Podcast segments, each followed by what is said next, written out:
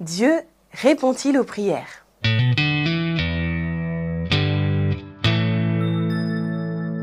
En résumé, la réponse à cette question est oui. Dieu a promis dans 1 Jean 5, 14 et 15 que si nous lui demandons des choses qui correspondent à sa volonté pour notre vie, il nous les donnera. Il faut cependant ajouter une chose. Sa réponse n'est pas toujours celle que nous espérons. Nous prions pour beaucoup de choses, dont certaines sont bonnes, d'autres mauvaises et d'autres carrément inutiles. Mais Dieu entend toutes nos prières, indépendamment de ce que nous lui demandons. Il n'ignore pas ses enfants. Il a promis que si nous lui parlions, il nous écouterait et nous répondrait. Sa réponse peut revêtir diverses nuances, allant de oui à non, en passant par pas encore. Gardez à l'esprit que la prière n'est pas une manière d'obtenir de Dieu ce que nous voulons. Nos prières doivent se concentrer sur ce qui honore Dieu, lui rend gloire et reflète ce que la Bible a clairement révélé comme étant sa volonté. Si nous prions pour quelque chose qui déshonore Dieu ou ne correspond pas à sa volonté pour nous, il ne nous le donnera pas. Sa sagesse dépasse largement la nôtre et nous devons croire que ses réponses à nos prières sont les meilleures pour nous. Dieu répond-il aux prières? Quand Dieu répond oui, dans les deux premiers chapitres du premier livre de Samuel, Anne demande à Dieu de lui donner un enfant.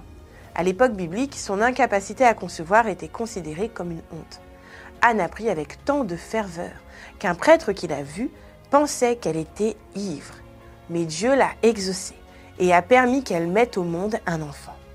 Jésus a dit dans Jean 14, verset 13, Tout ce que vous demanderez en mon nom, je le ferai, afin que la gloire du Père soit révélée dans le Fils.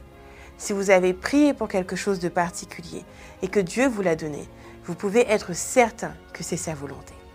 Rien n'arrive sans que Dieu ne le permette. Dieu répond-il aux prières? Quand Dieu répond non. En Jean 11, Marie et Marthe ont demandé à Jésus de guérir leur frère Lazare, mais celui-ci l'a laissé mourir. Pourquoi a-t-il répondu non à la requête de ces femmes qui l'aimaient tant? Parce qu'il avait d'autres plans pour Lazare, qui dépassent tout ce qu'on aurait pu imaginer. Une réponse négative est l'une des réponses les plus difficiles à accepter qu'il puisse nous être donné d'entendre, mais encore une fois, il est important de garder à l'esprit que Dieu est omniscient et connaît tout le cours de l'histoire. Il connaît d'avance toutes les conséquences de tous les choix que nous pouvons faire, quelle que soit la situation. Ce n'est pas notre cas. Là où nous ne voyons qu'en partie, lui détient une vision d'ensemble. Proverbe 3 au verset 5 dit Confie-toi en l'Éternel de tout ton cœur et ne t'appuie pas sur ton intelligence. Quand Dieu répond non, nous devons croire que ce que nous demandions n'était pas sa volonté.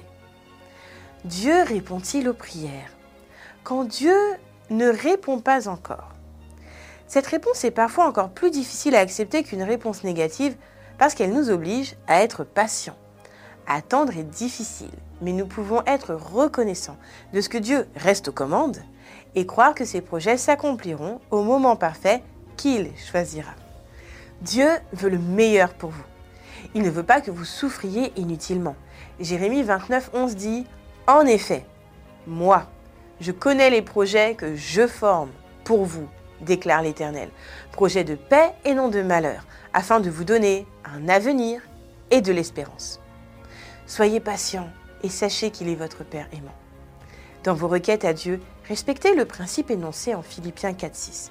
Ne vous inquiétez de rien, mais en toute chose, faites connaître vos besoins à Dieu par des prières et des supplications dans une attitude de reconnaissance. Quand il répondra, soyez prêt à accepter sa réponse, qu'elle soit celle que vous espériez ou non.